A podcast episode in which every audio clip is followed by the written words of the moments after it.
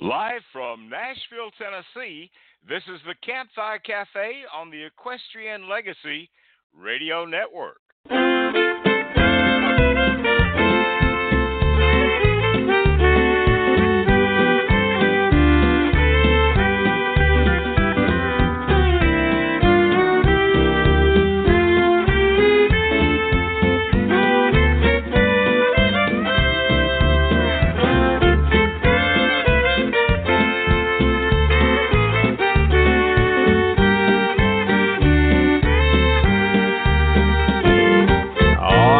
Time the Western Swing Authority brought in the authority on Western Swing.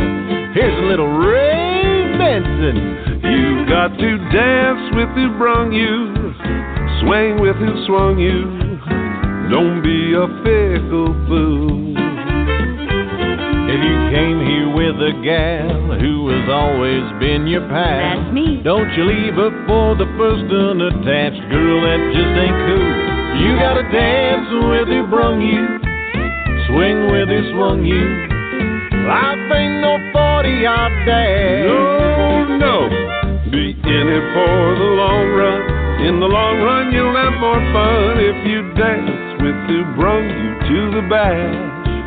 I had a friend from Texas, really had some style. He sang good old western swing and drove 'em wild. Then a talent scout from Vegas said, boy, dress and sing this way. No way! In one short year, he's broken in L.A. Yeah, you gotta dance with who brung you, swing with who swung you. Life ain't no 40 out there. That's what I said. Be in it for the long run. In the long run, you'll have more fun if you dance with who brung you to the band. Oh, yeah.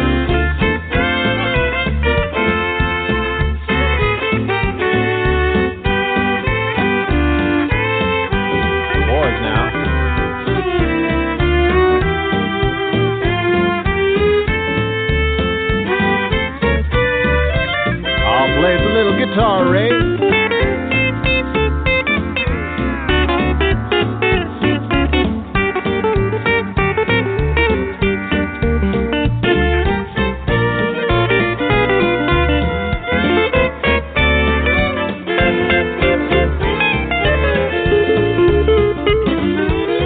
gotta be real careful what you wish for, 'cause you just might get the hold on. Be sure what you want is really something you can use, or you might wind up out there just singing the blues. Yeah, you gotta dance with who brung you, swing with who swung you. Life ain't no 40-yard dash. Be in it for the long run. In the long run, you'll have more fun if you dance with who brung you, swing with who swung you, yeah, dance with who brung you to the bash. Oh, yeah. Right. The Western Swing Authority with Mr. Ray Benson accompanying to kick things off on this Thursday morning for the Campfire Cafe. From Nashville, Tennessee, I'm your host, Gary Holt. And joining me in Albuquerque, New Mexico, is our lovely co-host, Miss Bobbi Bell. Good morning, Bobbi. Good morning, Gary. Have you got your Valentine's in the mail? I don't have anyone to send a Valentine to. Oh. Isn't that sad? Okay, ladies listening out there, you better all be sending Gary a little Facebook Valentine's Day message. Get ready, Gary. I'll get ready. What about you? What is Jim doing for you for Valentine's? Well, he brought me a beautiful bouquet of flowers yesterday, so we're already celebrating. You know, Valentine's Day and Christmas are two holidays that we celebrate every day in this house. Oh, that's so special. That is so special. Oh, gosh. Well, Valentine is a special time of the year, and I know a lot of folks are doing things special for their sweethearts. We're going to be celebrating Valentine today because we won't be on the air tomorrow, but we have a very special guest that's joining us to help us celebrate Valentine, and who would that be? Oh, my goodness. We have Royal Wade Kimes standing by, whose voice is as smooth as, smooth as Kentucky bourbon. I like that. We're going to have a great time visiting with Royal Wade Kimes today on the Campfire Cafe. But let's listen to a song from our romantic crooner that's joining us today. This is one that Wade did called Always on My Mind. We'll be back in just a moment when we visit with Royal Wade Kimes on the Campfire Cafe.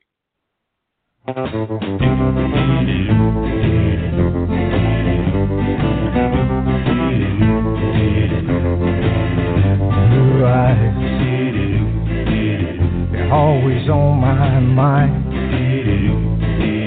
You're always on my mind.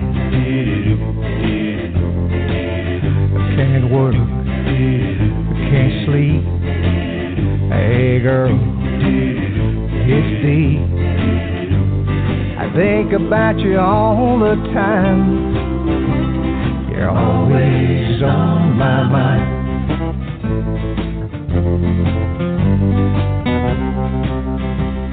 I need you in my life, all my days and nights. You're the missing part to my heart. I swear I'll make you happy if you'll be mine. You're always on my mind.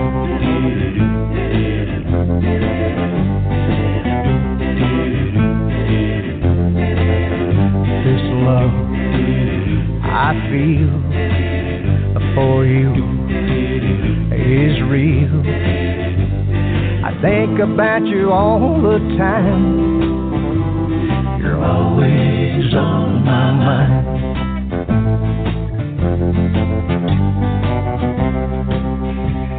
I need you in my life, all my days and nights. You're the missing part to my heart. I swear I'll make you happy if you'll be mine. You're always on my mind. You're always on my mind. You're always on my mind. Oh yeah.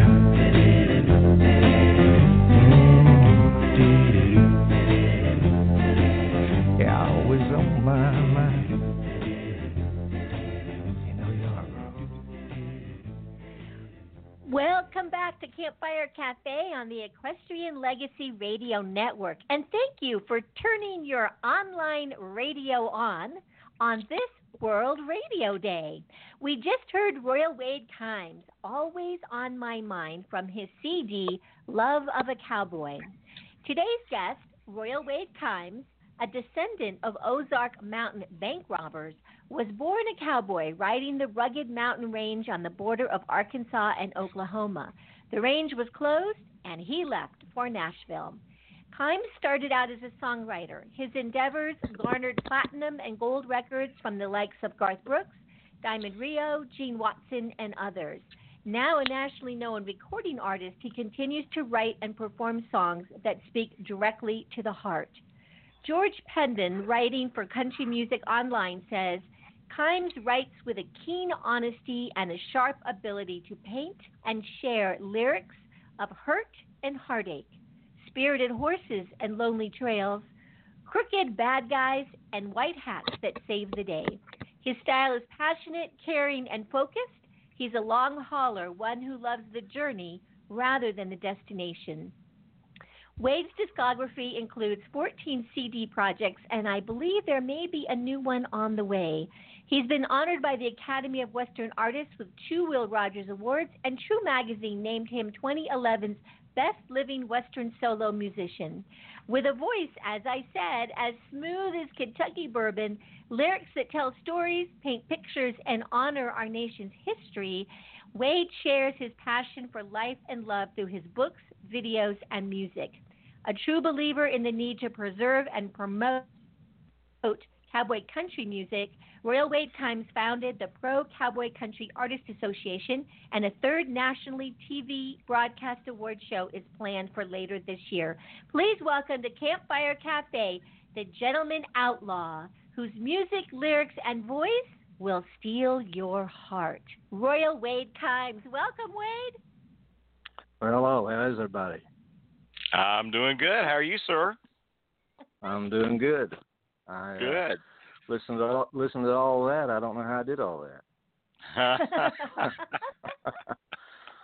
But yeah, it's I was listening to that song that just went down, and I wasn't listening to my vocal. I was listening to the background singers. I had I call them the Royalaires. I had one of the Jordanaires on that, and then I had two of my guys out of the studio, and we on my band, and we put that together, and I came over that little. Yeah. I came up with that, and so we put that in the background. So I'm sitting there listening, and I think, man, that wasn't too bad. That's pretty good. Yeah, that's really fun. They did good on that. But we got to call ourselves the Royalaires in there. Gosh. Well, when I got ready to do the show for Valentine's Day, there were only 2 people that came to mind to be guests. And you were the first one I called, and so glad you could be with us today. Yeah, it's going to be fun. I couldn't wait to get here. Yeah, it is going to be fun.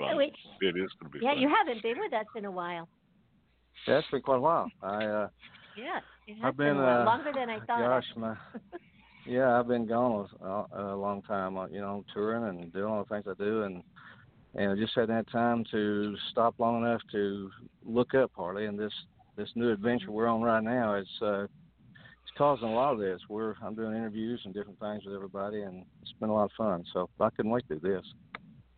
Well, glad to have you with us. So why don't you tell us a little bit about this tour that you started last year and are continuing this year, because that's a pretty cool deal. Yeah, I started what's called the Boot Dust solo tour, and it was all by kind of accident. Or maybe it was God. But anyway, I was off for about 3 or 4 weeks there. I didn't have anything to do, and I thought, well, you know what? I can play that little show up the road here. It's not that far from my ranch out in Arkansas. And I thought, I might play that. And so I called them up myself, didn't let my agent guy that I use, and I got a man, a woman that books me. And so I said, look, you think I could go do that? And I said, well, you're not doing anything anyway. So I went up there and thought I'd book myself for 20 minutes and got up there and found out I was doing a 2-hour show. Yeah. Wasn't nothing but me and a guitar between them and the audience. And so I'm thinking, well, all right, you know what? I've got the material, and maybe I can pull this off. But I've never seen that really done. So got out there, and I couldn't believe the reaction to the crowd. It was like nothing I'd ever experienced, and I've experienced a lot of crowds, from 50 to 75,000 people at a time. And but that was different, and it was something I really liked. They just sat there so enthralled, and so I mean, they wouldn't get up to even leave for that 2 hours. They didn't want to go to the restrooms, and I mean, I'd see them run back. And so I thought, all right, let's find out about this. So I called my agent. I said, hey, you got another one of these little shows I could do somewhere? I said, we got to see if this was a fluke. And it wasn't. It happened again. The people won't leave when the show's over. They just sit there. And that was what really struck home to me, was they're still caught up in the show. In fact, Jim Shoulder's wife over in Henry, Oklahoma, I did a show for them last year. That was part of the tour.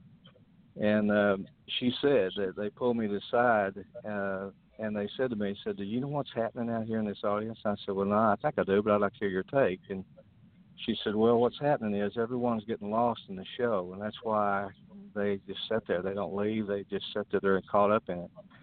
So we've been doing it.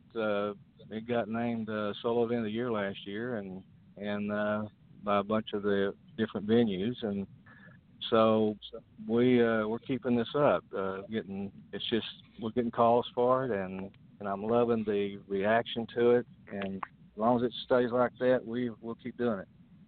Well, that's great. That is great. Well, you know, can I just jump in for a second? Because the last time I got to see you, Wade, of course, with your wife, it was so wonderful. We were at Barbara Rickert's, and met you at the radio station there.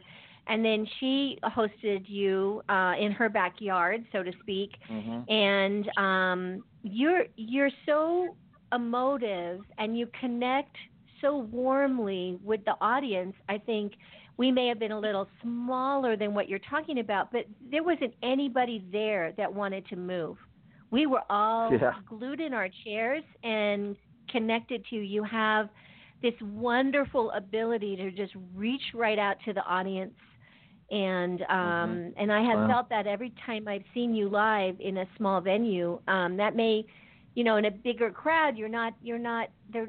Maybe the people in the front row get to have that privilege. But I would say to any listeners, if you can see Royal Wade Kimes up close and personal, it's a memory you will never forget. I appreciate that.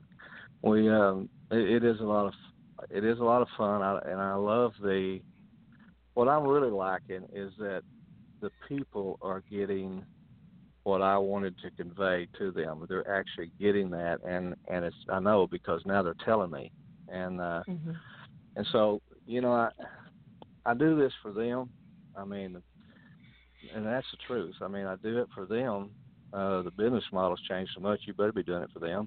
And but as long as, you know, I'm getting the reactions I'm getting now from this, and I've done some 1,000-seaters, you know, 1,500-seaters, and I'm getting the same reaction. It's just quiet. I mean, between songs or between the lines, I've even on purposely paused and do a 3-beat between just to see what's happening out there, and it's just as quiet as a Monday night church.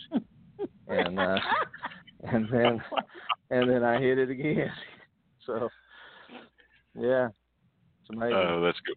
Well, I tell you, I had much rather see an artist perform in a small venue than in a large stadium or auditorium. I mean, it just you feel like you're connecting. You feel like you're connecting. Well, you are connecting. The other's a big party. I mean, them big shows I've done. I think the biggest one I headlined for was 68,000. And it was a big party, but I do have to say they did humble me, because that last song I done, it was powerful, and I got a 68,000 standing ovation, and they just wouldn't sit down, and that's pretty powerful in its own right. But I do like to do this. Yeah, but I do like to do the smaller shows. Really, I mean, I like that one-on-one feed there. It's, you know, I just know what's happening, and that's awesome. Yeah, yeah. Well, I want to play another song. It's one called Dust on My Heart, because this is our Valentine's show today, and we're going to play a lot of romantic songs from Royal Wade Kimes, and we'll see how many of the ladies are melting out there during this. We're going to do that. We'll be right back and talk with Wade Kimes in just a minute on the Campfire Cafe.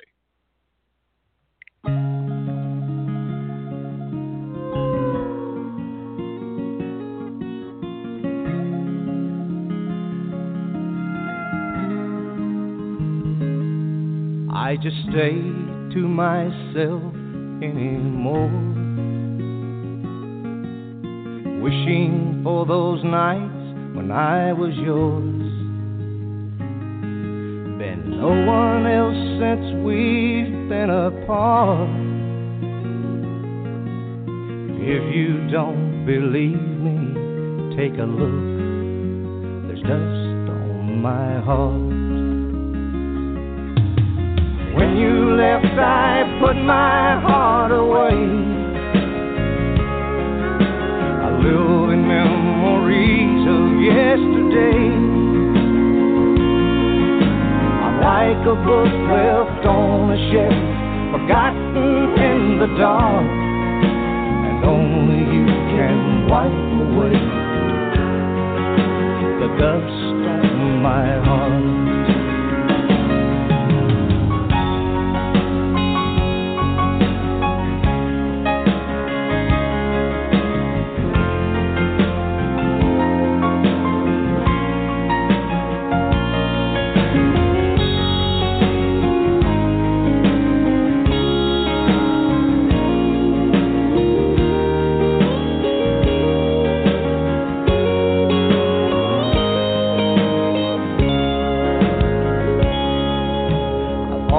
Never see you again. You were as lovely as you were back then. After all this time, there's still a spark somewhere underneath the dust on my heart. When you left, I put my heart away. I live in memories of yesterday. I'm like a book left on a shelf, forgotten in the dark, and only you can wipe away the dust on my heart.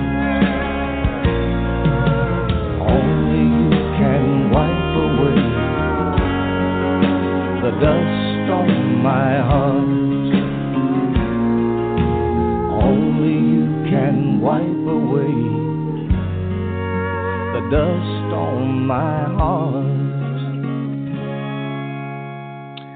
Dust on my heart. That's Royal Wade Kimes, who is our special guest today as we celebrate this Valentine's.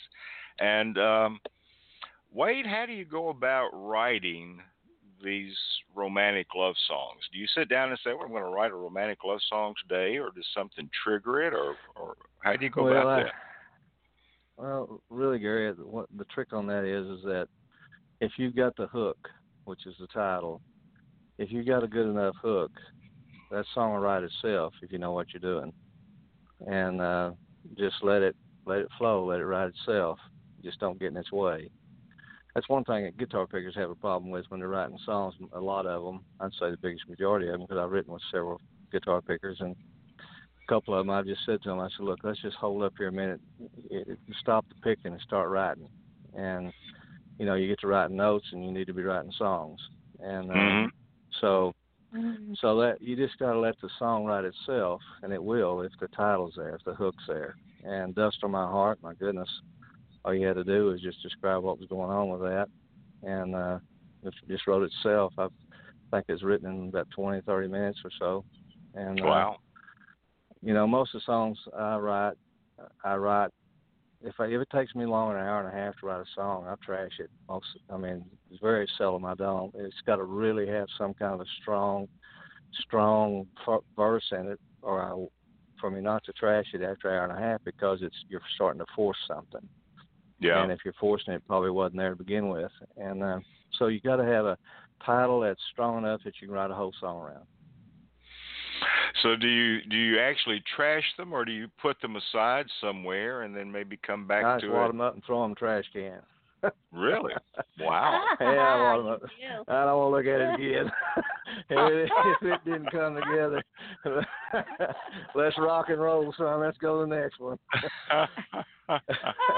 I used to write three songs a day when I was a staff writer in Nashville. I'd write three a day, and I knew one of them was going to be a killer. I don't know what the other two going to be. But I'd always write at least one song a day that I knew was a hit, you know, and then the other two probably could be, but I knew one of them was going to be. And I don't usually ever go back to nothing. It usually wouldn't pan out. I mean, back in the day when I was younger, when I first started in the business, I mean, I guess maybe I probably went back to a time or two, and I remember it didn't pan out. So you just, you know, you start forcing it, and the title wasn't, the hook wasn't there enough, and you just got to go on. But main thing is get in and get out. And as a little songwriter's tip here, you know, Nashville's got this reason why everything sounds alike. They got this Nashville formula, and it's verse, right, verse, chorus, bridge, chorus out, and they all sound alike. I mean, I don't care who you put on that song; it's going to sound the same. And my songs won't do that. It's I don't know what the next one is you're going to play, but it probably won't be the same progression. It'll be a different. It may start with a. And no telling what to start with. It could start with a channel with me instead of a verse. Well, it may start with a chorus, but yeah. Well, the next song we're going to play is "Healer of Hearts." How did you write "Healer of Hearts"? I love this song. Well, I just got to thinking. I remember this very vividly. I got to thinking. You know, boy, it's hard to talk about. I seen a man in Kentucky. I had 5,000 people stand out there. This was an open air deal. Uh-huh. And I hit one of them songs of mine, and this man was about 6 foot 2 or 3, big guy. And he immediately just dropped to his knees right there in the crowd and just went to crying. Oh, wow. And so I thought, you know, that's what I am. I'm a healer of hearts. That's what I do. I heal people's hearts with these songs. That's what I was relating to there a while ago earlier. Right. I know what I'm doing for these people, and that's what I'm supposed to be doing. And so the lady walked up to him and said, "Are you all right?" He said, "Yes," but he said that song, it just brought everything back to me, and it really helped him.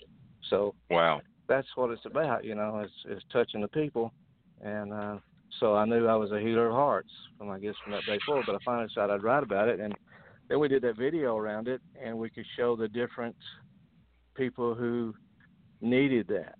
You know, right. Like one guy, that sergeant, and he's sitting there at that grave, and then he comes by there, and he hears me singing, and then, you know, he gets through it. And then there's this girl sitting in a bed, and she's got a black eye, and I'm basically a ghost there, and her boyfriend comes in. He's going to beat her up again. I grab his hand, and he can't see me, and but the song's still going, A Healer of Hearts. And so that's just what it's about, is healing at the heart. That's what we are. And that's so true, because there are so many different ways that people heal hearts. You know, different types of pain and different suffering that people are going through. God gives you all that, Gary. I mean, everything I do, I give God the credit, because and when it's all said and washed out, it's God that healed the heart, but He used you to do it. Mm-hmm. Well, let's take a listen to Healer of Hearts and come back and talk more with Royal Wade Kimes as we celebrate Valentine's today on the Campfire Cafe.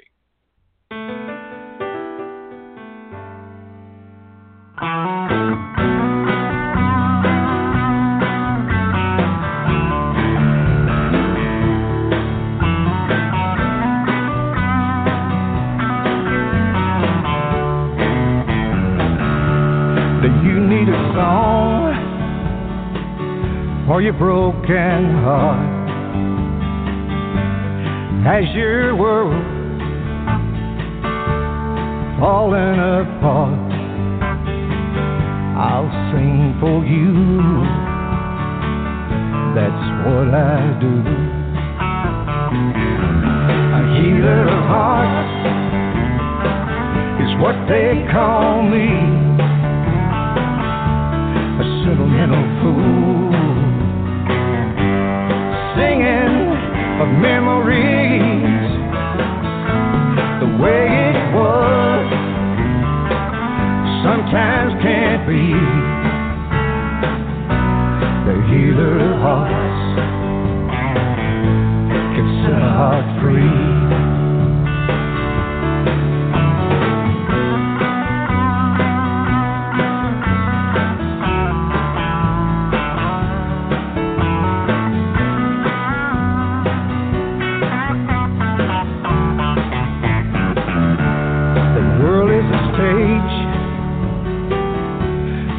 Play my guitar, young and old, tip my fruit jar, don't know their names, but I see the pain. The healer of hearts is what they call me. Sentimental fool, singing of memories, the way it was sometimes can't be. The healer hearts can set a heart free. Healer of hearts is what they call me. Sentimental fool, singing of memories, the way it was, but sometimes can't be. The healer of hearts can set a heart free. A healer of hearts can set your heart free.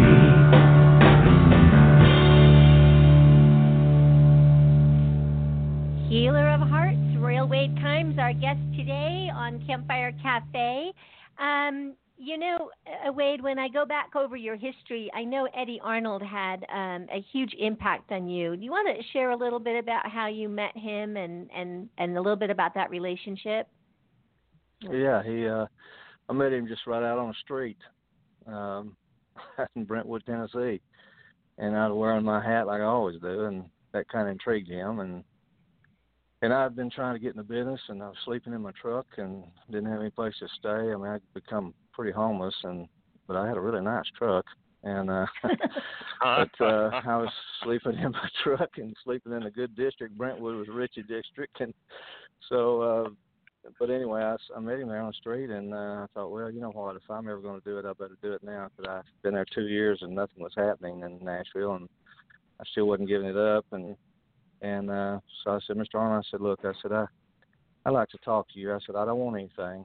I just need you to tell me something, but I don't want nothing from you. And he said, all right. He said, why don't you come down after Christmas? And I said, all right, I'll do that. And so I did, and I handed him this little raggedy tape, and I was embarrassed, but he took it and he played just a little of it. And he looked around at me and said, who is that singing? And I said, well, that's me. And so he picks up the phone and he calls a guy down at Acuff Rose, which is old Wesley Rose outfit, and that's right, where the old Hank Williams catalog is, and a guy named Jerry Teifer, who was a legend in his own right. And he said, Jerry said, I'm sending the boy down there to you. He said, now, he ain't just nobody. He said, you listen to this boy. I didn't know what to think. There was two legends in one day, and I couldn't get past first base, you know, or get to it. And so I went down there and met Mr. Teifer, and Teifer, he said, you go back up there and you tell Eddie that he and I are going to work on your dream while you work on reality. And I'm thinking, man, what's reality now? I've done met two giants, and I'm sleeping in my truck. So then Eddie asked me, he said, do you think you can sell cars? And I said, well, boy, that's the last thing I wanted to do. I couldn't get a job, you know, but I really didn't want to be a car salesman either, although it turned out to be all right. And I said, well, yeah, I sold a mule one time. He said, well, if you can sell it, I love this. He said, if you can sell a mule, you can sell a car. And I said, all right. And he got me a job, and then I started selling cars, and while he was working on helping me get it going, and at noon I'd go and write songs with Garth Brooks, and then I'd skip lunch and just come back to work. And it was a rough go, but we made it work, and Eddie and I became really close, and I mean really close, and I'd work with him every day. And I don't know how many songs I demoed and cut and sung for him and brought him back in there, and he'd always turn his head sideways. When he did that, I was done. It didn't work yet. Didn't work. I'll never forget one. No, and about 8 years of that. And well, I just couldn't get one by him. And that's what made me, when he got done with me, I was better than I would have ever been, because he made me hone that vocal, and he made me a better singer. And the writing came to me naturally anyway, but I had the voice. He just made it better. He made me reach and go further than I probably would have done. And I'll never forget when he gave me that green light. He said, you're ready. What he meant was I didn't have to worry about who was in front of me or behind me. and I don't. So, and it's all him. When I got married, he was supposed to be my best man, and he couldn't be. Ended up having to go to Reno. So instead of we got married, and we flew to Reno. And he had a sweet white notice, and when we opened up the doors, it was the whole bed was covered with roses and a bottle of the highest dollar wine you could get. And he was quite the gentleman. Gosh. Wow. Well, I had met he and his wife a few times. We used to eat at the same little meet and three in Brentwood, and I will never forget. One night his wife said something to the effect like, this would really be a nice restaurant if they would just get curb service, you know, so you could valet parking, I think she said valet parking is what she said. But the thing that was impressive was that Eddie Arnold owned half of Brentwood, or maybe more. Yeah, and he owned the whole thing to start out with. Yeah, and at the same time, he was just driving an old Buick, you know. Yeah, well, he was when he passed away. yeah, it was pretty cool. He owned a Jeep Buick dealership, and but he just drove an old Buick around all the time, and that's what he was. But here's what he did. He had the first hit, and when he had that hit, it was. He went to Sally and he said, Sally, we've had a number one. We might not never have another, so maybe we should buy some land. So they bought a little strip of land up there north of south of Nashville. And he came back in. He said, Sally, we've had another number one. Maybe we should buy some land. He kept that up so that he owned a whole freaking country up north, south of Nashville, and all them old boys over to the Grand Ole Opry thought he was crazy because it's all woods and hills, and they didn't know what in the world he was thinking. He bought that and ended up he owned the whole town when it did come. It was great. Well, smart. Amazing guy, and certainly did a lot for you. Well, we're going to get to another song. Oh, yeah. And this is one called Penny, I Love You. And do you remember how this one came to be? You bet. There's a lady by the name of Nancy Smith up in Missouri. She was a 40-time bestseller for love books, love novels. And 40-time New York Times bestseller. And she wanted me to write a song that would go with that book that she had just written. So I wrote Penny, I Love You. Wow. And the girl's name in the book was named Penny. Wow. She gave me the gist of the story, and I wrote the song. All right. Well, let's take a listen to Penny, I Love You. Bobbi, that might be a book that you want to get hold of. But this is Royal Wade Kimes, Penny, I Love You. We'll be back in just a moment on the Campfire Cafe.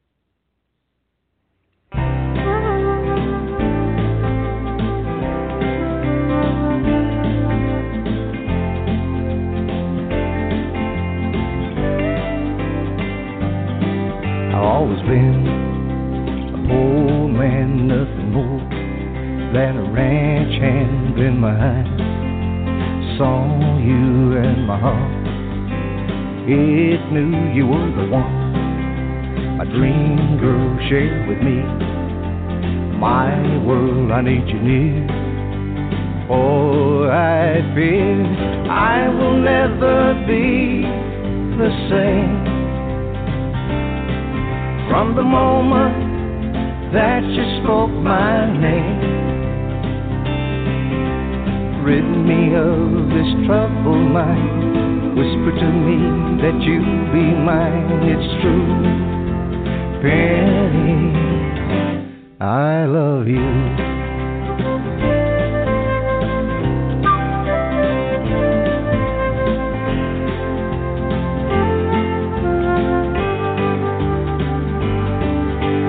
Always been alone for so long. Do you believe in destiny? I will never be the same. From the moment that you spoke my name, rid me of this troubled mind, whisper to me that you'll be mine. It's true, Penny, I love you. Penny, I love you.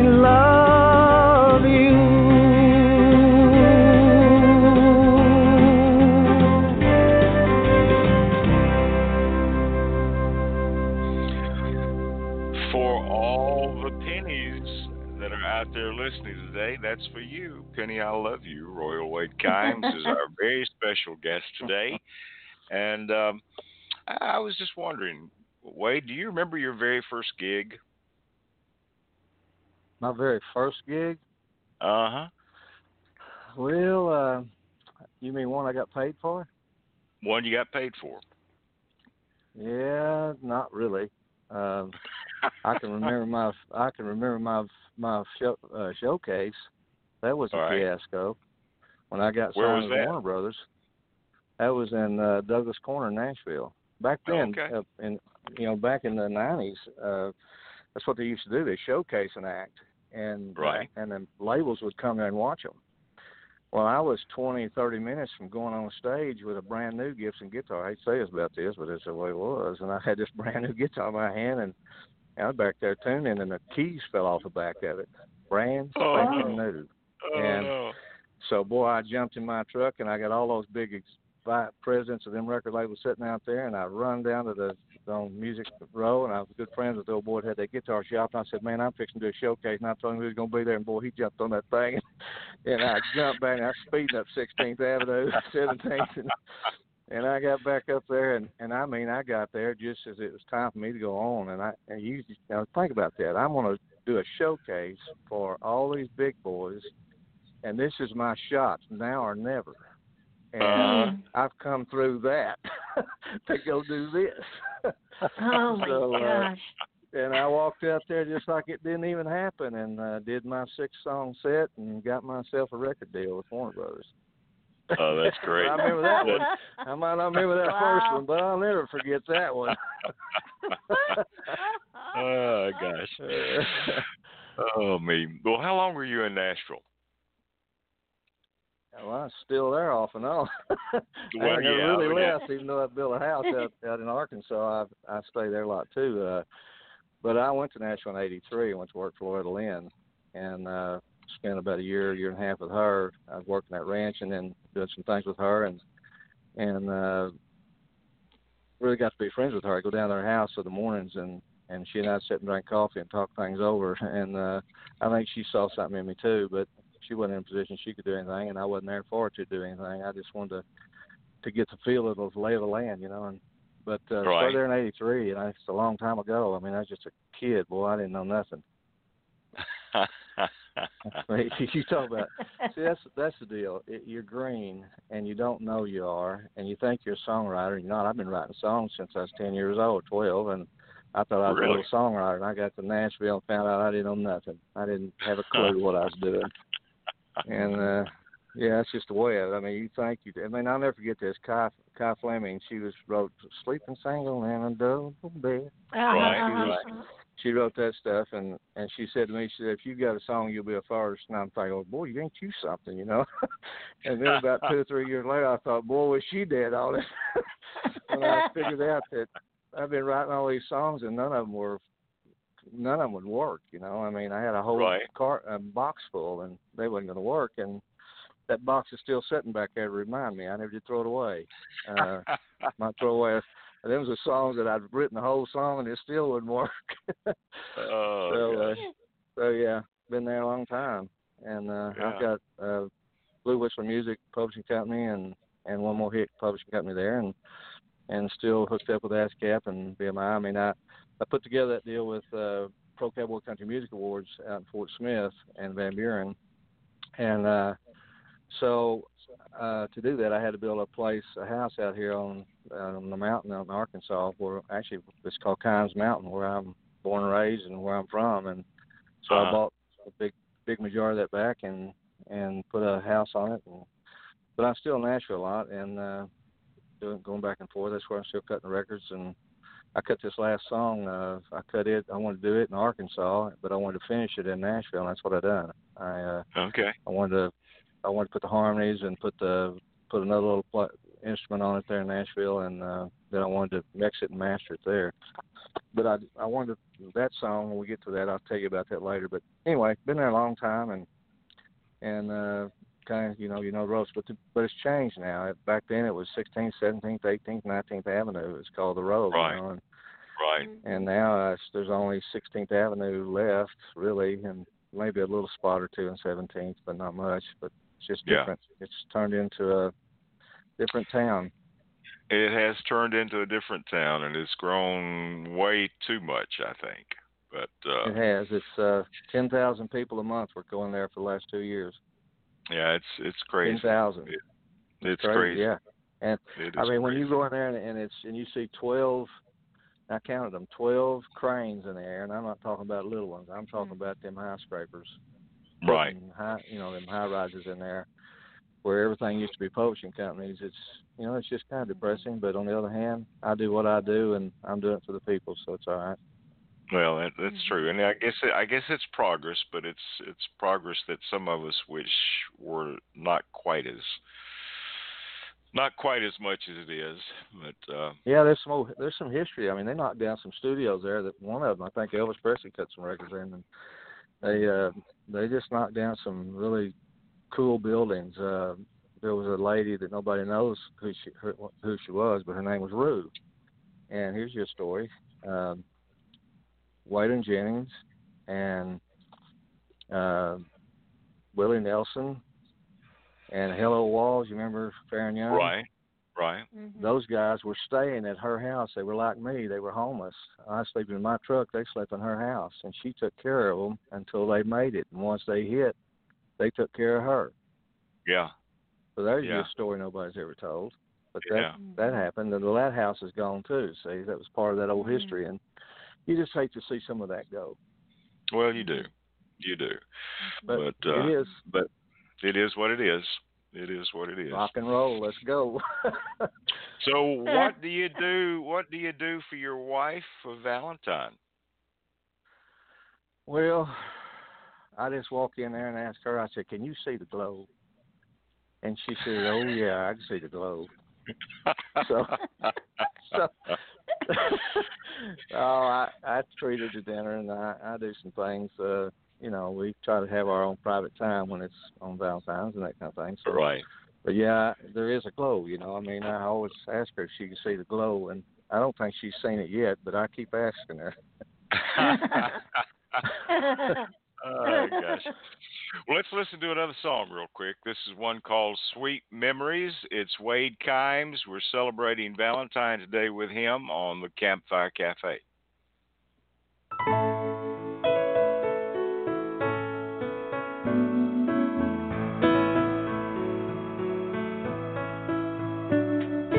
Some will say when love ends, it should have never ever been, but I know that's not right. I lie here every night with sweet memories. I hear you laugh, I see your face, you fill up an empty place with sweet memories. I may be all alone, oh, but your memories live on.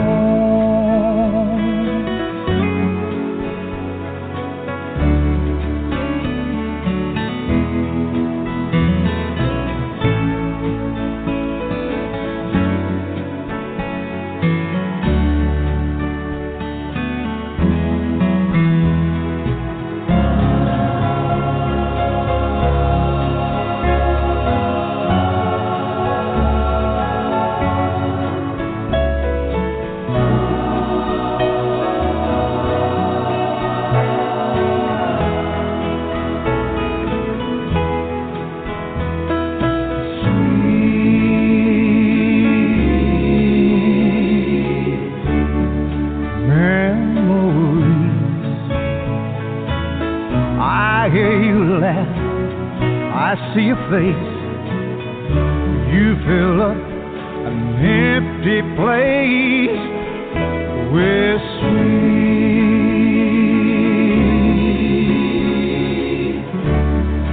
memories.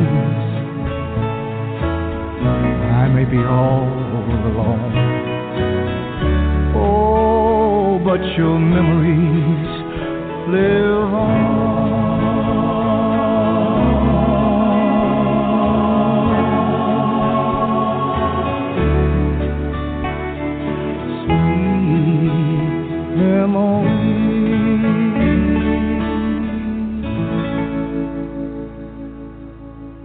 That's just plumb pretty. Sweet memories, Royal Wade Kimes. I like that. Yeah, you know, there's your good example real quick before you ask me a question. I want to tell you that there's an example of what I was talking about earlier about how a song is written. Now, that song is a verse and a chorus. That's it. There's no other verse. And it didn't need one. And yeah. That's right. And I did something in that song that even Michael Black of the Jordanaires, he said, man, I never done this before. I said, well, look, I said, listen to this. I said, it calls for, once you get out of that chorus, it needs to have that guitar playing, and then it needs to have some real pretty harmonies that enhances that part of that intro thing back into the song, and it did. Well, when he did it, he said to me, he said, man, he said, I can't. How did you think of that? I said, well, I could feel it when I was writing and feeling it. You know, you could just feel it, and so it turned out real good. Well, it's a great song. It is a great song. Well, I don't know if you remember or not, but the last time you were on the show, you had your trail ride had been going on, and you had been out and had run through a beehive out on the trail. Oh, yes. So yeah, buddy. You came in, so, oh, gosh. So you just... Hey, listen. Go ahead. No, I was just going to say, you just stay so busy with so many different things that you're juggling constantly, just like your trail ride and your concert that you do there in Arkansas, and your latest movie is Bittersweet. And how do you juggle all this stuff? Well, I don't know how. I don't like thinking about it because I'll drop a ball. I don't know. I just, you know, we just roll with it and make it work, and just have a couple of 3 projects at a time. You know, in this old business, if you don't have 3 things going. And it can be about the same subject, but 3 things going with it, it usually isn't going to make it. But if you've got 3 things going, and I do, my tour, this song, and the movie thing that we've been doing, and if you got all that going, you're probably going to make it. You're going to make some noise, and you're going to make some things happen, and you're going to be successful. If you just got one thing going, and you're going to have some problems. But yeah, I just juggle it and keep it going. It's a little too much sometimes, but we make it happen. I'm a workaholic, and that's part of it. I work continuously. When everybody else is asleep, I'm still working, writing books, and I got that new book out called Town, and it's just been a barn burner. I mean, and I tell these people when I sign, I said, if I were you, I wouldn't go to town. And then I get an email that said, I wish I'd have took your advice. But yeah, writing those books and doing the movie and doing all that stuff. But the trail ride is not. It is work, but I just love those people, and I love guys that I love these people that ride horses, and it just goes by. They come in on a Tuesday, we ride from Wednesday through Saturday, and I do a concert that night, and they leave on Sunday. And that's the fastest 5 days I ever spend in my life each time, because it just goes by in a flash. You're just having so much fun. Oh, I'm sure. It sounds like a ball. Except for running through the bees. That's not so much fun. But, well, hey, listen, I'm an old hand at that. I'm the lead horse, and that 5th or 6th one's the one that's going to get it. Oh, gosh. Don't tell Bobbi that. We want to try to get her out on the trail sometime, and we'll never do that if she thinks about those bees. Well, Bobbi, let me say this to you, Bobbi. You just make sure that you're either the 15th or 20th horse or the second. You'll be good. Oh, gosh.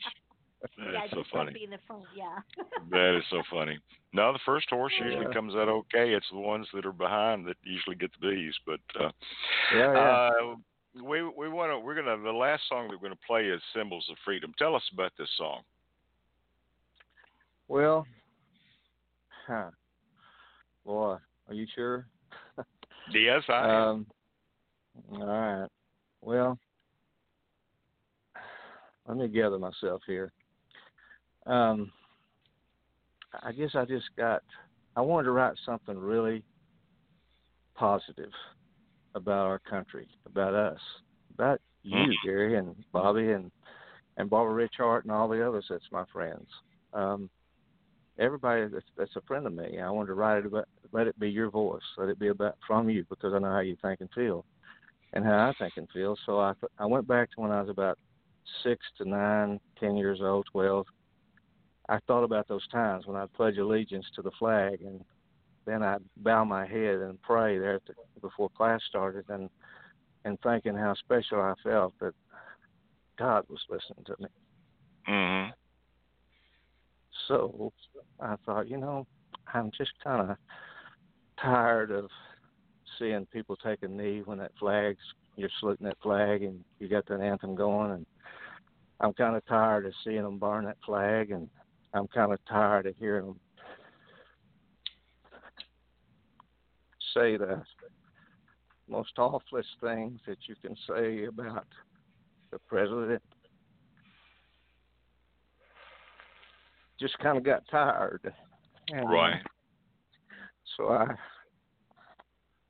sat down here at the window at my office, and I was thinking, I went back to that time in my childhood, and I thought, well, I want to write something about the way it was, the way we are, who we are.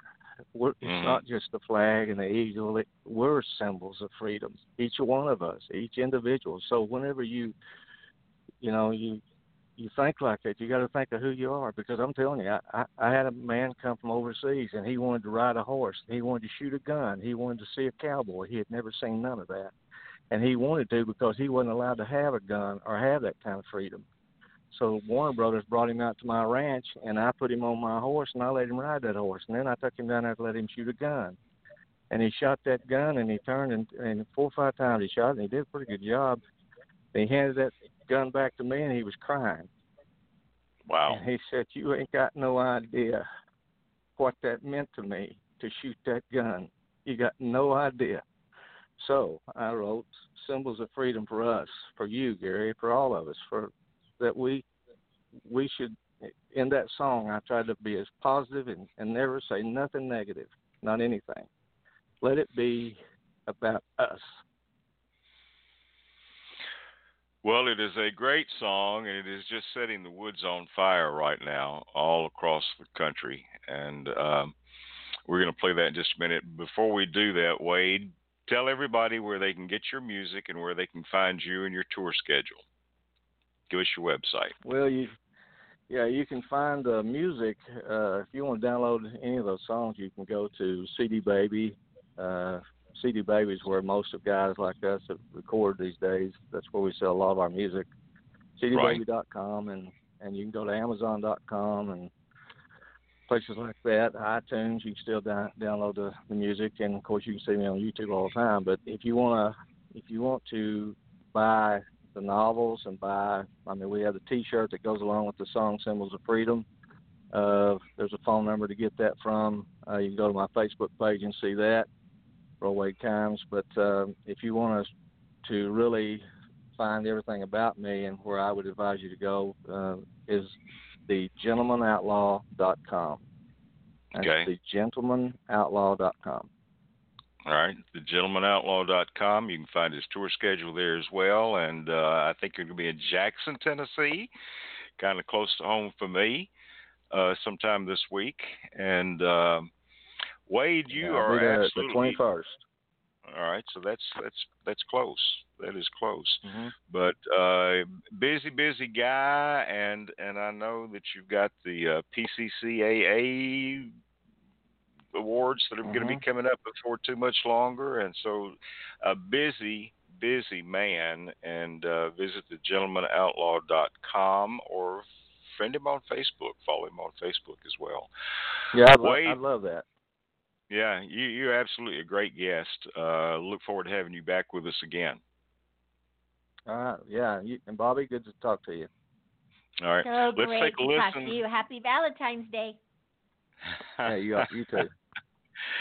So this is Symbols of Freedom, Royal Wade Kimes. We'll be back in just a moment.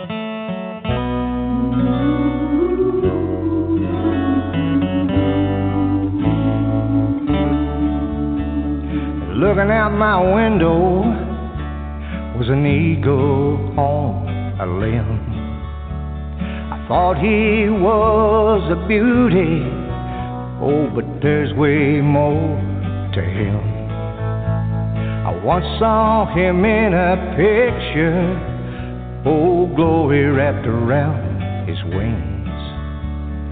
He's part of a country made known by God to kings.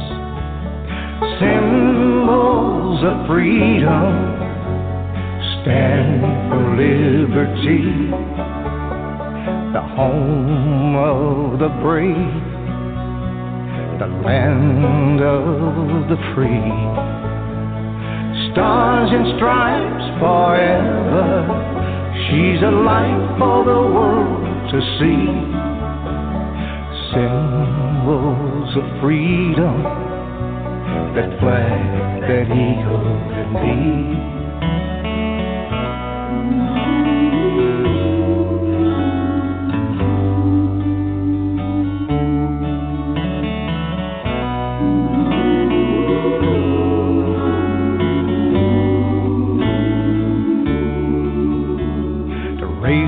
Glory high, sons and daughters died. America, she cries, fly, eagle, fly. Symbols of freedom stand for liberty, the home of the brave, the land of the free. Stars and stripes forever, she's a light for the world to see. Symbols of freedom, that flag, that eagle and thee.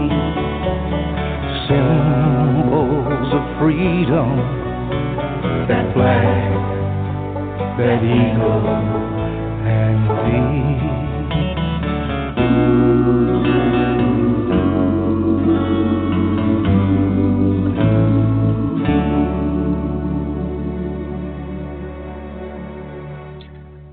A great song by our good friend, Mr. Royal Wade Kimes, Symbols of Freedom.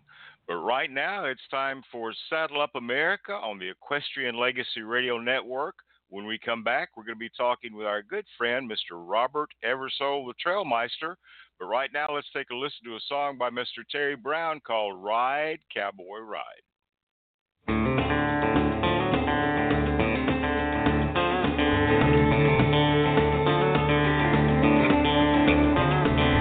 Get your gear together, can you hear that prairie song? The winds of change are whispering, it's time to move along. That pony in the pasture's growing lazy and fat.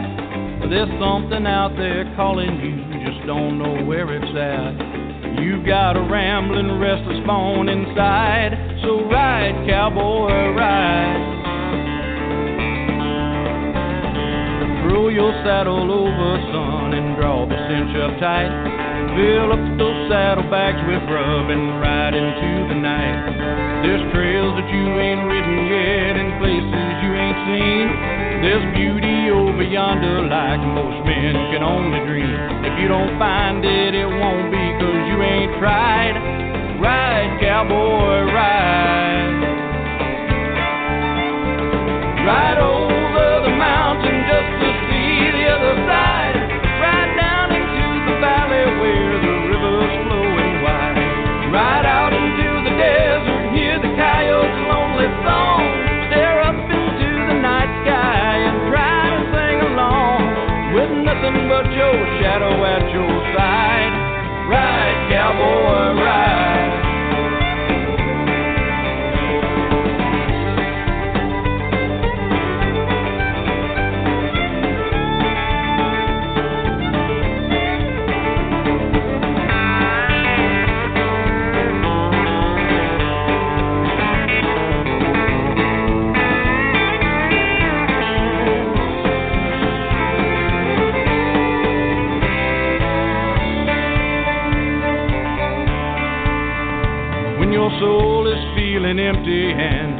heavy as a stone, and you're rock bottom lonely, well, just know you're not alone. When the world is closing in and you're longing to be free, pack away your troubles and come right along with me. Till your heart soars like the eagle when she flies, ride, cowboy, ride. Ride over the mountain just to see the other side. Ride down into the valley where the river's flowing wide. Ride out into the desert, hear the coyote's lonely song. Stare up into the night sky and try to sing along. With nothing but your shadow at your side. Ride, cowboy, ride. With nothing but your shadow at your side. Ride, cowboy, ride. Ride, cowboy, ride. Ride, cowboy, ride. Ride, cowboy.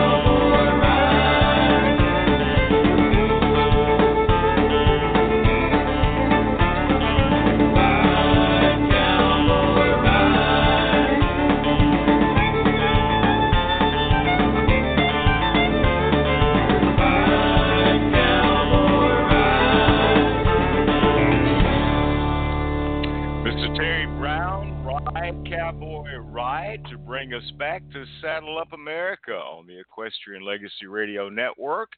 And our good friend is joining us today, Mr. Robert the Trailmeister Eversole. Good morning, hello. Robert. How are you doing? Hello. There's Bobby. Pretty good. The sun is shining here in Spokane today, and we've got out of the 20s. I believe it's 30, 34, 35 degrees out. It's a heat wave. Oh, heat wave. Wow. Heat wave. I haven't seen the sun in so many days. I forgot what it looks like. We've had so much rain back here in Tennessee. Hasn't been too cold, but the cold weather's coming in. So I think they said tomorrow the wind chill factor would be about 10. Oh, so my. We're getting ready to get some cold. Well, I'm glad to share it with you. How about that? Well, thank you very much. Thank you very much. Oh, gosh. So what's been going on with Robert Eversole this past month? Well, busy. It's clinic season. So visited the west side of Washington over in Seattle for a long weekend of clinics, and heading over tomorrow to Montana. For another weekend at clinics up in Kalispell. I fear it's going to be chilly there as well. I will have to take my line pants. What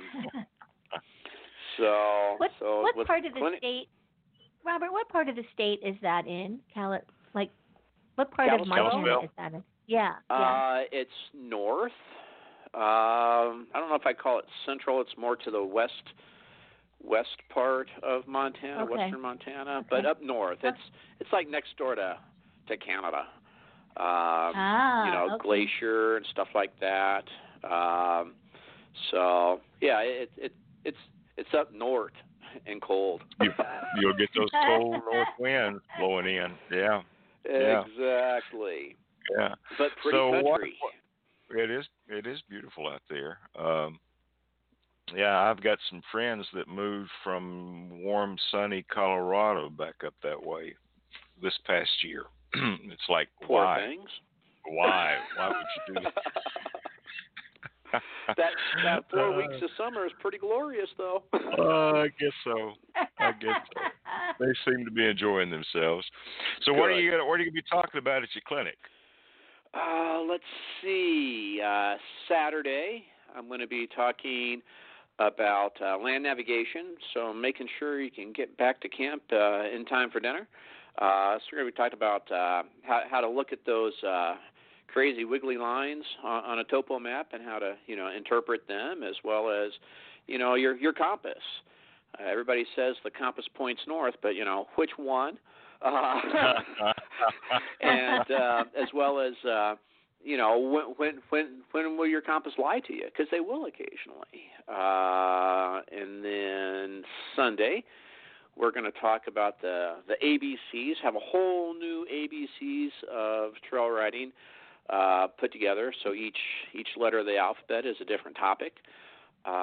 Then we're going to talk about when the stuff hits the fan, you know, how to be prepared in case a ride becomes eventful, and so on and so forth. But the four things over the course of the weekend, it's Backcountry Horsemen are putting it on for people that want to volunteer inside the Bob Marshall Wilderness Complex.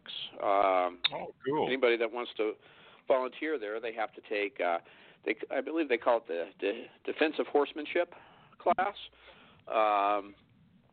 Just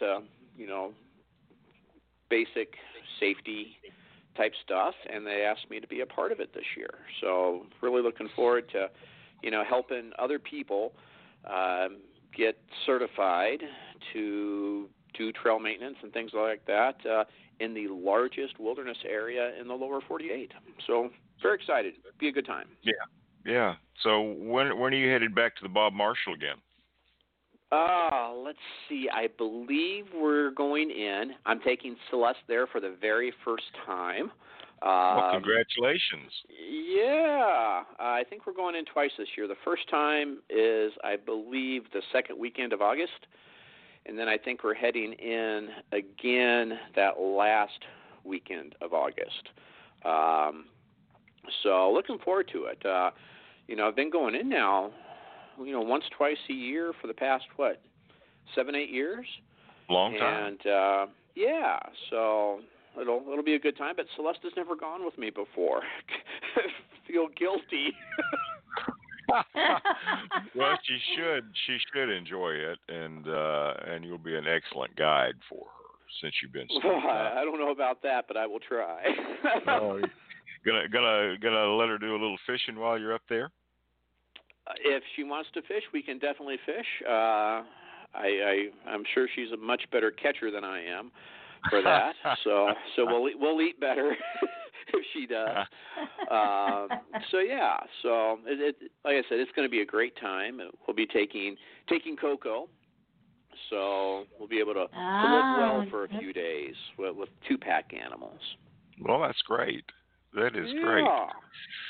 Well, I was scrolling through some different things, and I noticed that you had put out a checklist for people to check off things. So, not too early to be going through your checklist of what you need to get ready at home now, I guess. Oh, heavens no. Well, like we've talked about a million times, Gary, a ride, begins long before you load that trailer. And this is a great time of the year, I think, to start going through all that stuff. Hey, what did I break last year and didn't fix at the time? Mm-hmm. What have I lost? Or what did I take on every trip and never even used? I think it's just a great time to go through all that stuff that we accumulate and just kind of noodle over it. Beats sitting in front of the fire and thinking deep thoughts. You can sit in the tack room and think deep thoughts. That's right. So what have you taken that you've never used? Oh, heavens. The list is long. So probably the one that I always take and never really get to is a book of poetry. Really? And I always have these grand illusions of sitting on a rock by a lake, reading poetry in the wilderness, thinking deep thoughts. Never getting around to it. Wow. Just a little paperback. I don't know whether I'm more surprised that it would be a book of poetry or whether it would be deep thoughts. I'm not sure which surprised me. Maybe both. Gosh. So, but it's battered and torn, and somehow it always finds a place in my saddlebag. So, if nothing else, it looks good. It looks good. Looks intelligent anyway. But, so what's the one thing that you have used the most and you never want to leave home without? The one thing that I've used the most and never want to leave home without it. Wow. Golly, I mean, there's the fun things, you know, like the satellite messengers, you know, so keeping in touch with Celeste and the folks, and being able to taunt my father, hey Dad, this is where we're fishing today. wish you were here. You know, so there's that kind of stuff, you know, simple things. I've forgotten hoof picks before and have really regretted it. So, I mean, you're always, you know, chiseling a rock out of a shoe or something like that, it seems, you know. Right. You know, just, it's not sexy, but, you know, a hoof pick. You're going to use it. Yeah. Yeah. I always try to have a combination tool that just stays in my saddlebags all the time. Yeah. And that's kind of what I've done. I've got it's the niftiest hoof pick in the world. I don't know where I picked it up, but it's a combination hoof pick, bottle opener, got a little screwdriver end on it, and I've got I think 3 of them, one in each set of horn bags. I keep mine in my horn bag there. Okay. But yeah, you know. The things that live in the bottom of your saddlebags, you know, that little wad of duct tape and baler twine, your hoof pick. Important stuff. You know, a battered Snickers bar that you forgot from last year. A few things for first aid. Exactly. The stuff that we hope we never have to use. Mm-hmm. Gosh. So it reminds me of I found a tin of candy the other day, chocolate candies. Oh, that sounds good. And I had forgotten it was there. So it was probably a year plus old. And did it still taste good? Oh, it was horrible. It was absolutely horrible. But you tried it. I tried it. I ate 2 pieces of it, and the second one wasn't any better than the first, so I just threw the whole thing away. So that's a proof that he's an optimist. That he's very optimistic. Very optimistic. But so what is Celeste looking forward to when you go into the Bob for the first time with her? I think just you know, seeing it for the first time with her own eyes, and then getting to go to some of the places that you know, I've been telling her about for nearly a decade now. You know, I've been talking about these Necklace Lake chain for quite a while, and you know how pretty it is, and you know, so I think just going there to experience it for herself. Yeah. The wall. What is the wall? The wall? You know, I've never been to the wall. The Great China Wall, or Chinese Wall. It's you know, when you talk about the Bob, it's almost ubiquitous. Well, have you been to the wall? Yeah. Have you been to the wall? Well, no, I haven't. You know, I usually go in, you know, on work parties, stuff like that. You know, is how I generally wind up going. I've never been, you know, to a work party up in that neck of the woods. Everybody goes there. I mean, it's iconic for the Bob, and I just don't like the crowds. So when I've gone in for my trips, I purposely avoid that area. I mean, it's 20 miles long. You're not allowed to camp underneath the wall because it's been overloved. Too many people go there, you know. Right. So 20 miles, that's a long day pulling a string. So, you know, it doesn't do anything for me. I go there for the peace and the quiet and the solitude, not to say hi every 10 minutes to another group of hikers going by, you know. Does that make me antisocial? Probably.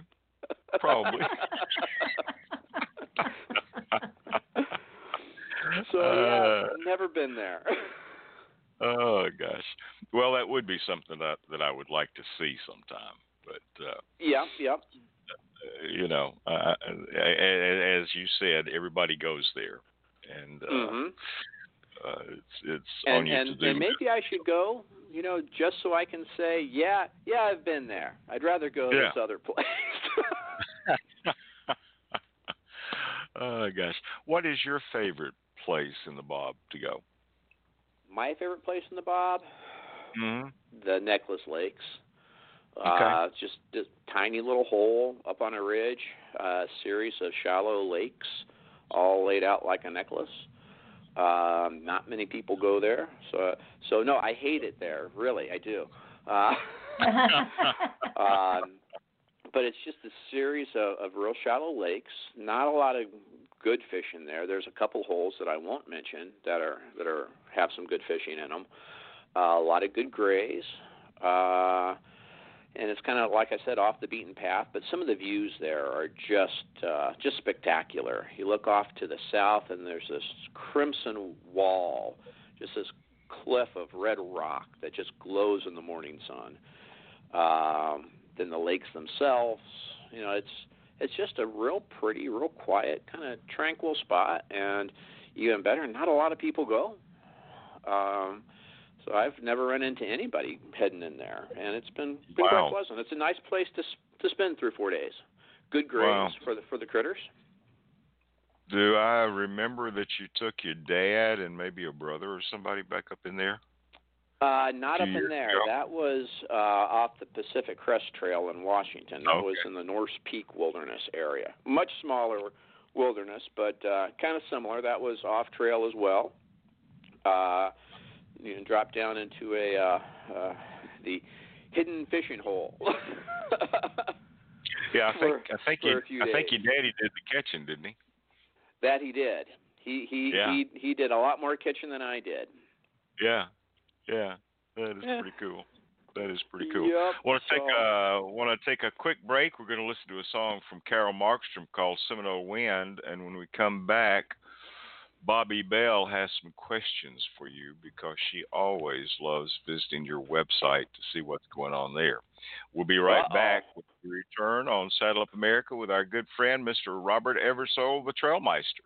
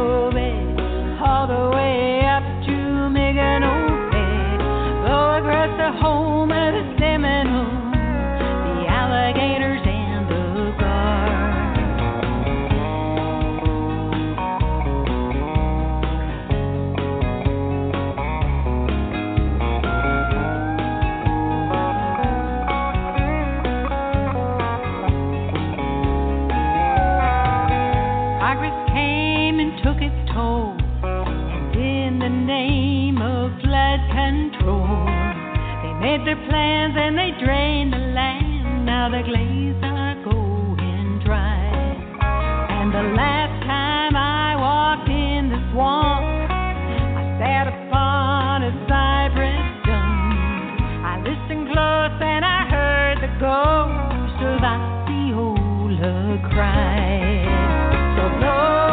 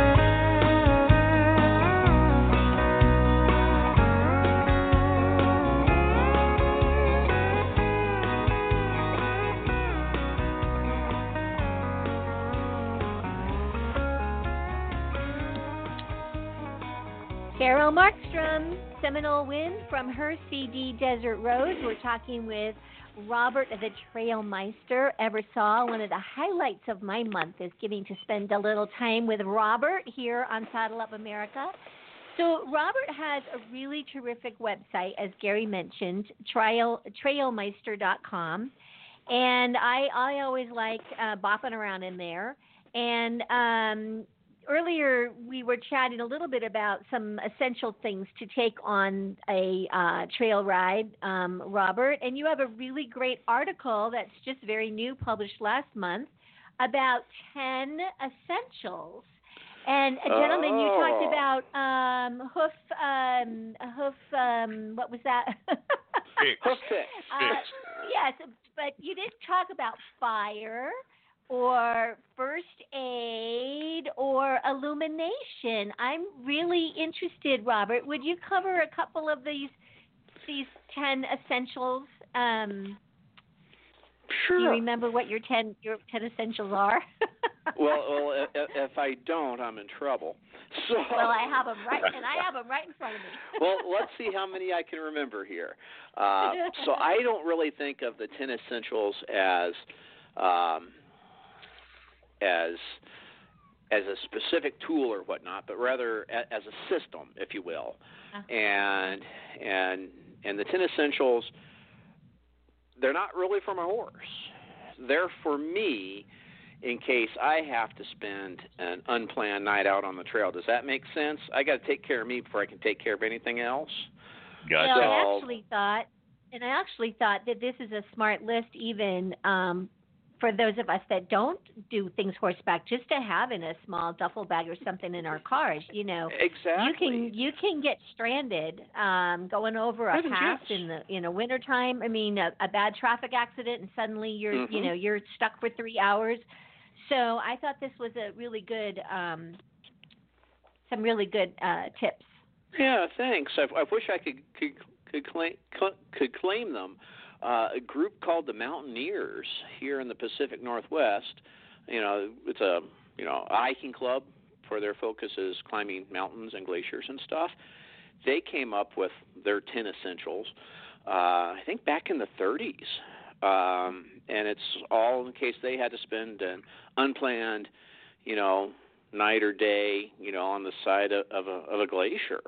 But it's all those things that we would want or we would need/want, stuck out in the cold rain, hurt, scared, and alone.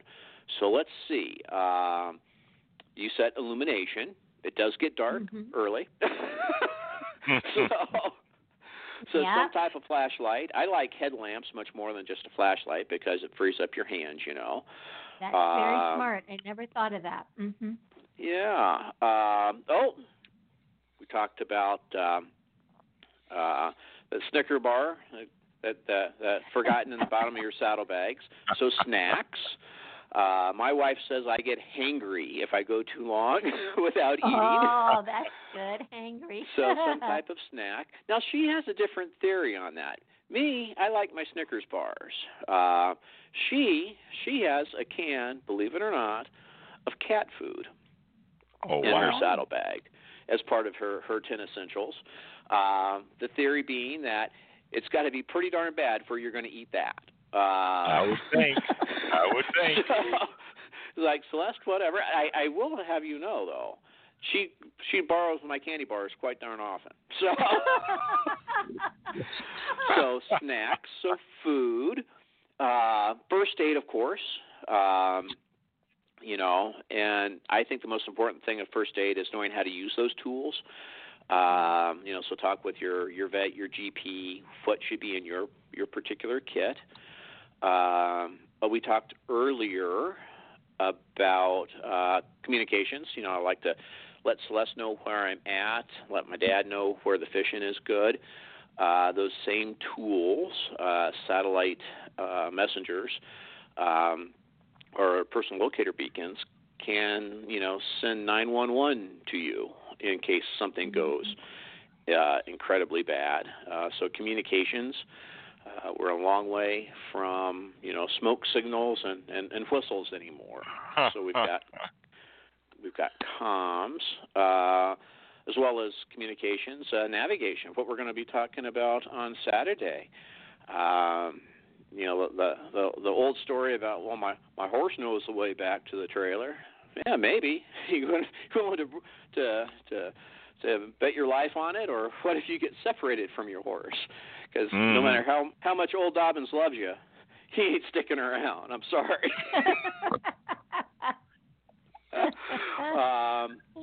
So there's that. Well, it's interesting. You make a note about the compass when you're here right now. We're talking about navigation. Oh, yeah. And, you know, you mention map, compass, and GPS. And, of course, we're all so familiar these days with GPS. Of course, I don't know how they operate if you run out of battery. You probably have a way they run on solar or, yeah, okay. But you mentioned something very interesting. You say a compass equipped with a sighting mirror can also be used to flash sunlight to a helicopter, not quite like a smoke signal, but sunlight to a helicopter or rescuer during an emergency. Yeah, and I wouldn't have thought about that if I went out to purchase a compass. That would be a smart thing to have. It does that, but it has to be sunny out. The sun has to be shining where you're at. During my clinics, I usually tell people, I hold up my compass that has a mirror on it, and I ask people, what's it for? And a lot of people say, you know, for signaling. I say, yeah, that it can, but what's its main purpose for? And they'll give me something about technical stuff about using it to shoot a back-ass myth, blah, blah, blah, blah. And then I say, no, it's to tell you whose fault it is that you're lost, or to show you the person responsible for you being lost. I would have been put on my lipstick, but, you know. There you go. Yeah. So what else? The map, the GPS. Everybody has GPSs anymore. But if you don't know how the GPS works, or the battery dies, you know, we trust silicone and plastic and batteries with their very lives without understanding anything of it. And I'm not saying we all need to be, you know, electrical engineers. But we should at least have the basics, you know. So have that GPS, use it. But understand that it has some, we'll call it challenges, and know how to correct for those. What else? You have how about a repair kit? Oh, yes. That hunk of baling twine, you know, in the bottom of your saddlebag. You know, that the MacGyver tool. See, Gary, you said you have a multi-tool that you keep. Right. You know, what happens when leather gets soaked with horse sweat and never gets cleaned over a course of years? Ask me how I know. I wouldn't have any idea, Robert. Yeah. I mean, so can we fix something in the field? You know, if our bridle breaks. In my case, that was one of the reasons why I went from off billets to latigos on both sides. My off billet broke. I still missed. I was able to take a leather belt that I was wearing and put some holes in it to get me out. But you know, can we fix something that breaks on the trail? Because something's going to break on a ride. Right. Those. What are those screws that? That constantly come across. I know what you're talking about. Yeah. Conway? No, that's a Conway buckle on tack. That's also miserable. I forget what those Chicago screws. Yeah. Yeah. Wretched things. Celeste gets upset with me when I steal her fingernail polish and put it on the inside of the holes and before I tighten them up. Also, it makes it hard to undo them. There's a little tip. Yeah, a knife. Fire. Fire, yes. Uh-huh. Have a way to start a fire. I mean, a fire is not only, you know, romantic, you know, being Valentine's Day Eve, but it can be used as a signal, You know, hey, I need help. If there is a problem, it's never going to be in a nice, pleasant day, so it's going to be raining and cold. So fire will help with that. Have a way to make fire. I don't carry matches anymore. They get wet and they kind of fall apart. And those little tube things are just a pain in the butt. So I have a I forget the name of the material, ferricium. It's a fire starter stick. And it's some type of metal, and you scrape the back of your knife on the back of it, and it makes sparks, dude, that you couldn't believe. So have a way to make fire, and maybe practice it at home before you actually need it. Wouldn't be a bad idea to do that. And you also suggest that you can make your own homemade fire starters. This was interesting. Candles, balls of dryer lint. Yeah. How do you? What do you do? Tell us what do you do with a ball of dryer lint? I would never have thought of saving that and using it. Well, dryer lint causes how many house fires every year in the U.S.? Right. Thousands. Right. So it's very fine. It's very flammable. So if you collect that when you clean out your dryer vent, as Celeste makes me every time I run a load. What I've done is I take it and I put it in a egg carton container, and I can drizzle like melted wax over that. So I've got not just the stuff that will catch a spark, but a material that will keep burning. Yeah. So anything that will catch a spark, really, that you can in turn build into a fire. So, and there's all sorts of stuff that you can buy, too. I mean, you don't have to make your own, but Celeste says I'm cheap for whatever reason.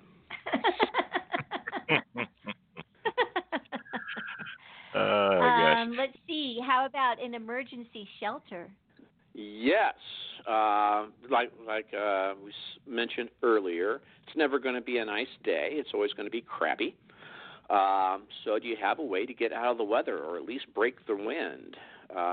And all of my 10 essentials, with the exception of water, I have, they're wee tiny, and they fit in a fly fishing vest that I wear when I ride. So between the fly fishing vest and the helmet, I don't look cool, but that's okay. So if what I use for emergency shelter is either one of the like the Mylar blankets, like the emergency blankets, or a big contractor's garbage bag. You can cut a hole out for your head and your arms, and you've got a cute little black party dress that will keep the weather off in a pinch. So some way to, keep the weather off.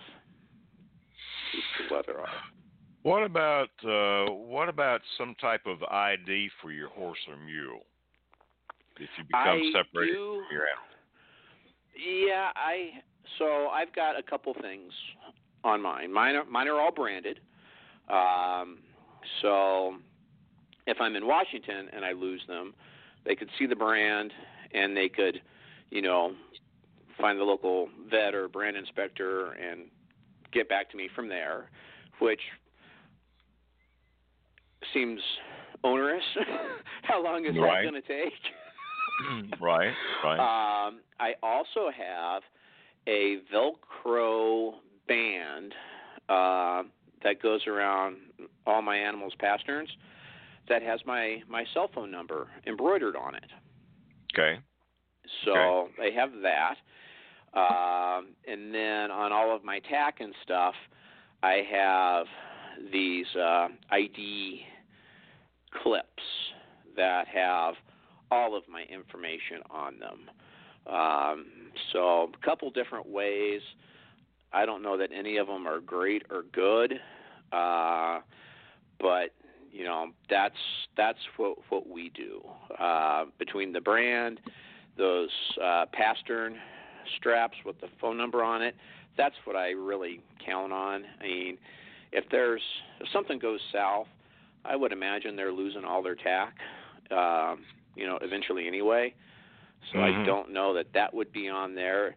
But I've tried going through as much nastiness as I could, mud, brush, and stuff, and I've never had those pastern bands come off. Well, pastern bands are a good idea, and then a lot of times people put ID that they've woven into the mane as well. And I don't know how to weave, so it never worked for me. But I don't know. Every year, people are becoming separated from their animals, and they're wandering out loose in the national forest or somewhere. So exactly. Some way to be able to connect your animal back with you. Yeah, for me, it's that cell phone number on that pastern band. And pray it never happens. Yeah. But it does, and to be able to reconnect a person with their horse is just pretty important. Best thing. But the counterpoint, though, is if I come off and my horse runs away, do I really want him back? He's proven himself unreliable. Not always their fault. Oh, gosh. He's probably got a lot of tack and saddlebags on him, though. You might want those back. That's right.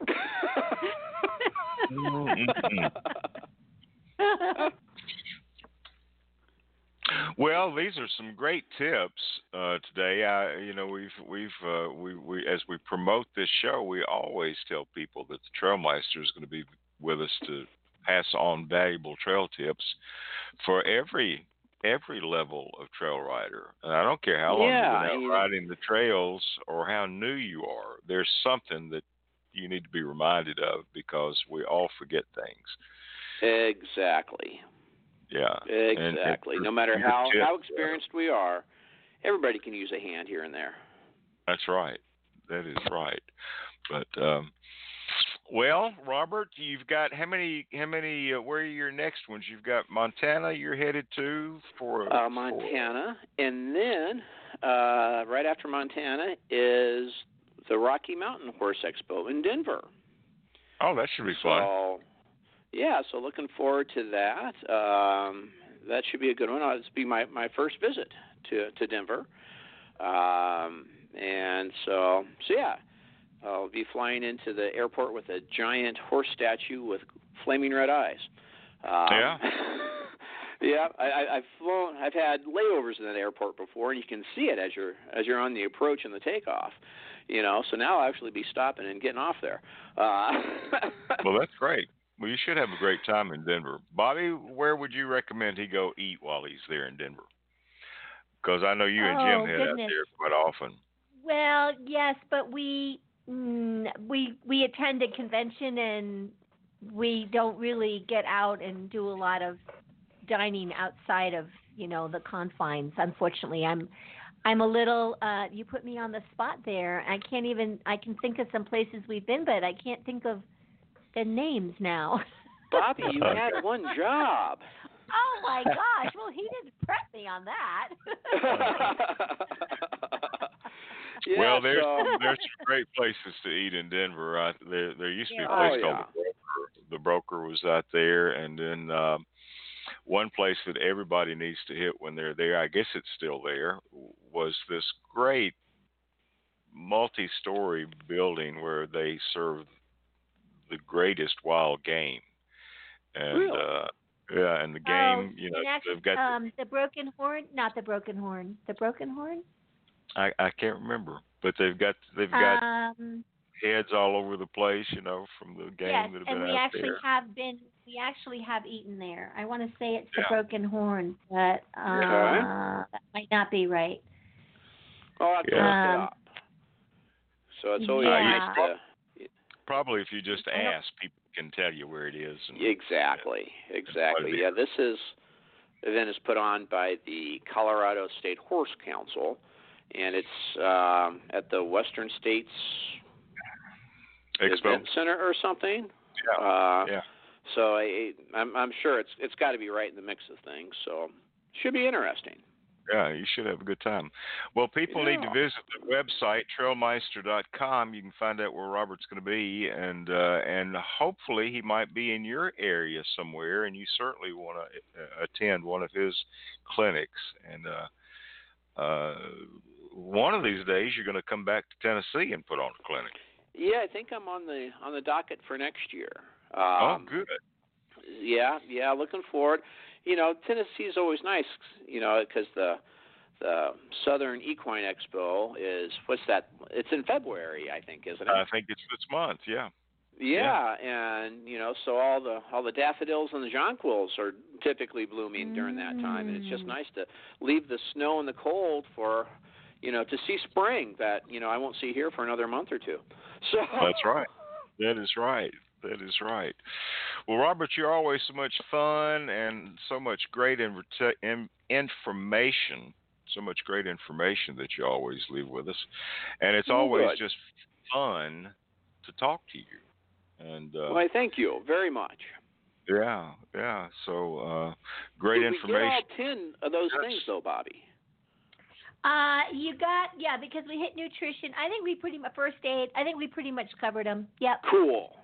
Because we can't leave people hanging with 9 out of 10.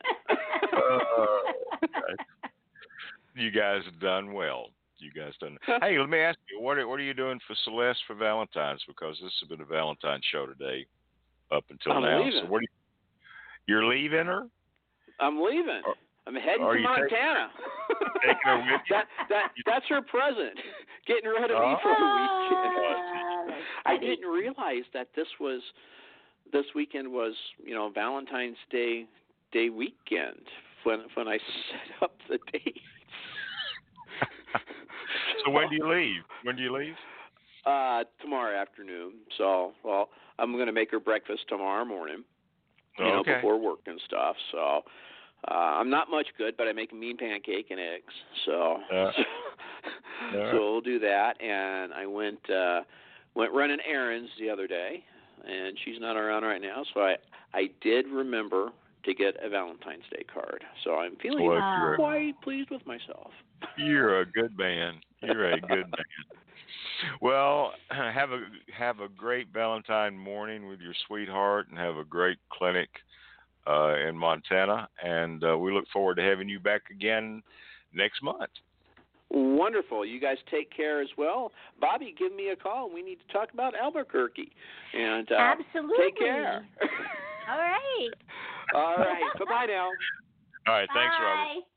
We're going to take a break. We'll be right back. We're going to listen to a song from Doug Figgs called A Cowboy Like Me, and we will be returning on Saddle Up America in just a moment.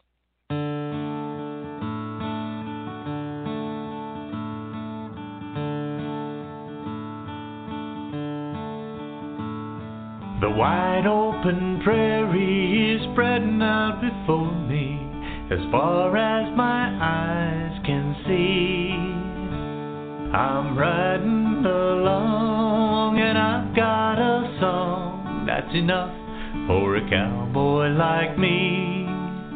That's enough for a cowboy like me. A good horse under me, it's easy to see. I'm right here where I want to be. I've got a good woman's love, the blue sky above. That's enough for a cowboy like me. That's enough for a cowboy like me.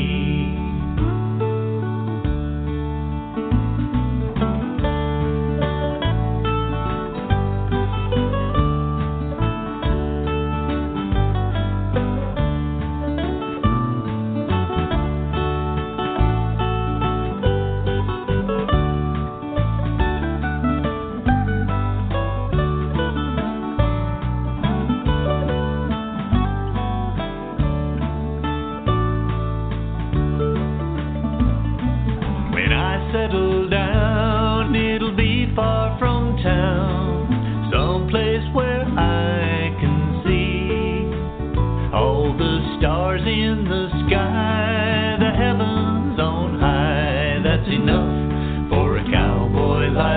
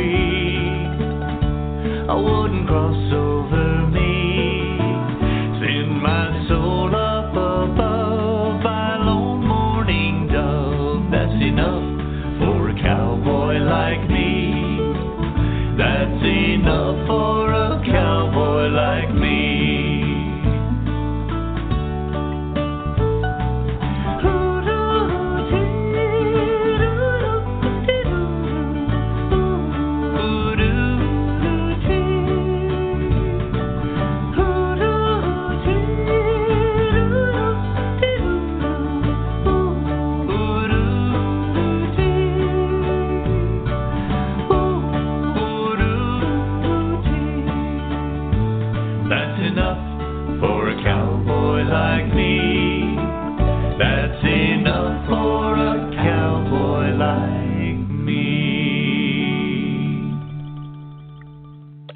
Doug Figgs, A Cowboy Like Me, a great song. And Bobbi Bell, this has been a fun show today. Yes, it has. Always is. Wait. Yeah, it is always fun. It is. But anyway, it was great to have Wade Kimes visit with us today, Royal Wade Kimes, and the Gentleman Outlaw, and visit with him and celebrate Valentine just a day early. This is Valentine's Day Eve, and some people are like you and Jim. They just celebrate all year long. All year long. All year long. Yes. All year long. Probably, I probably should have done that.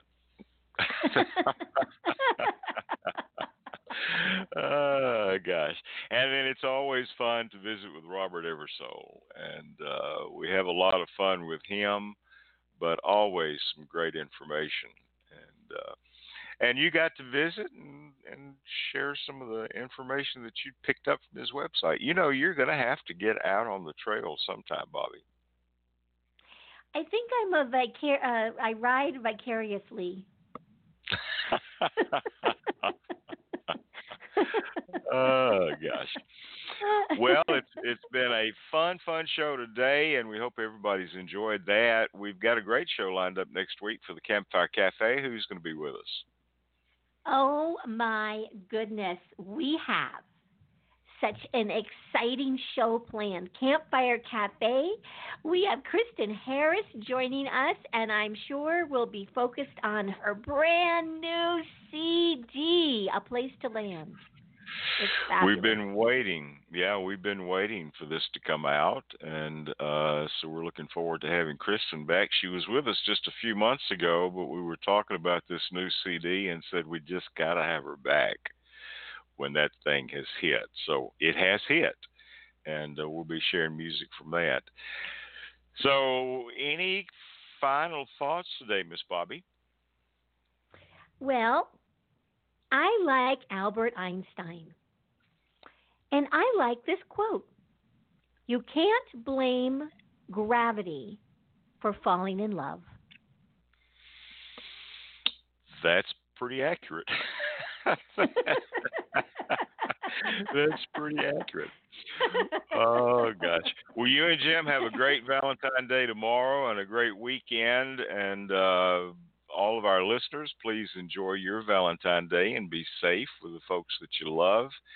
And we'll see you next week for the Campfire Cafe starting at noon, followed by Saddle Up America on the Equestrian Legacy Radio Network.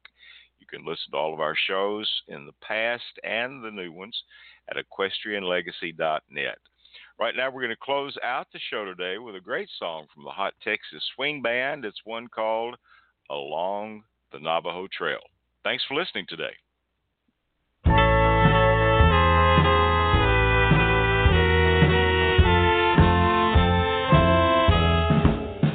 Every day along about evening, when the sunlight's beginning to pale, I ride through the slumbering shadows along the Navajo Trail. And every night when crickets are calling and the coyotes are making a wail, I dream by the smoldering fire along the Navajo Trail. Well, I love to lie and listen to the music of the wind strumming a sagebrush guitar, while over yonder hill the moon is rising. It always leaves me wishing on a star. What do you know, it's morning already. There's a dawning so silvery pale. It's time to climb into my saddle and ride the Navajo Trail. That's right.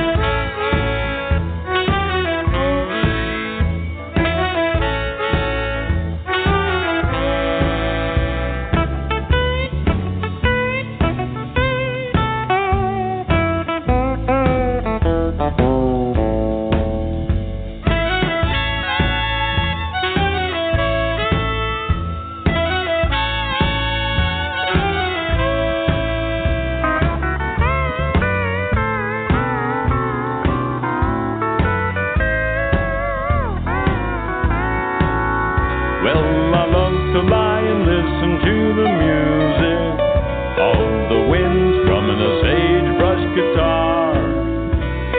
While over yonder hill the moon is rising, it always leaves me wishing on a star. Well, what do you know? It's morning already.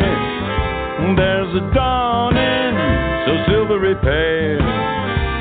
It's time to climb into my saddle and ride the Navajo trail. And ride the Navajo trail.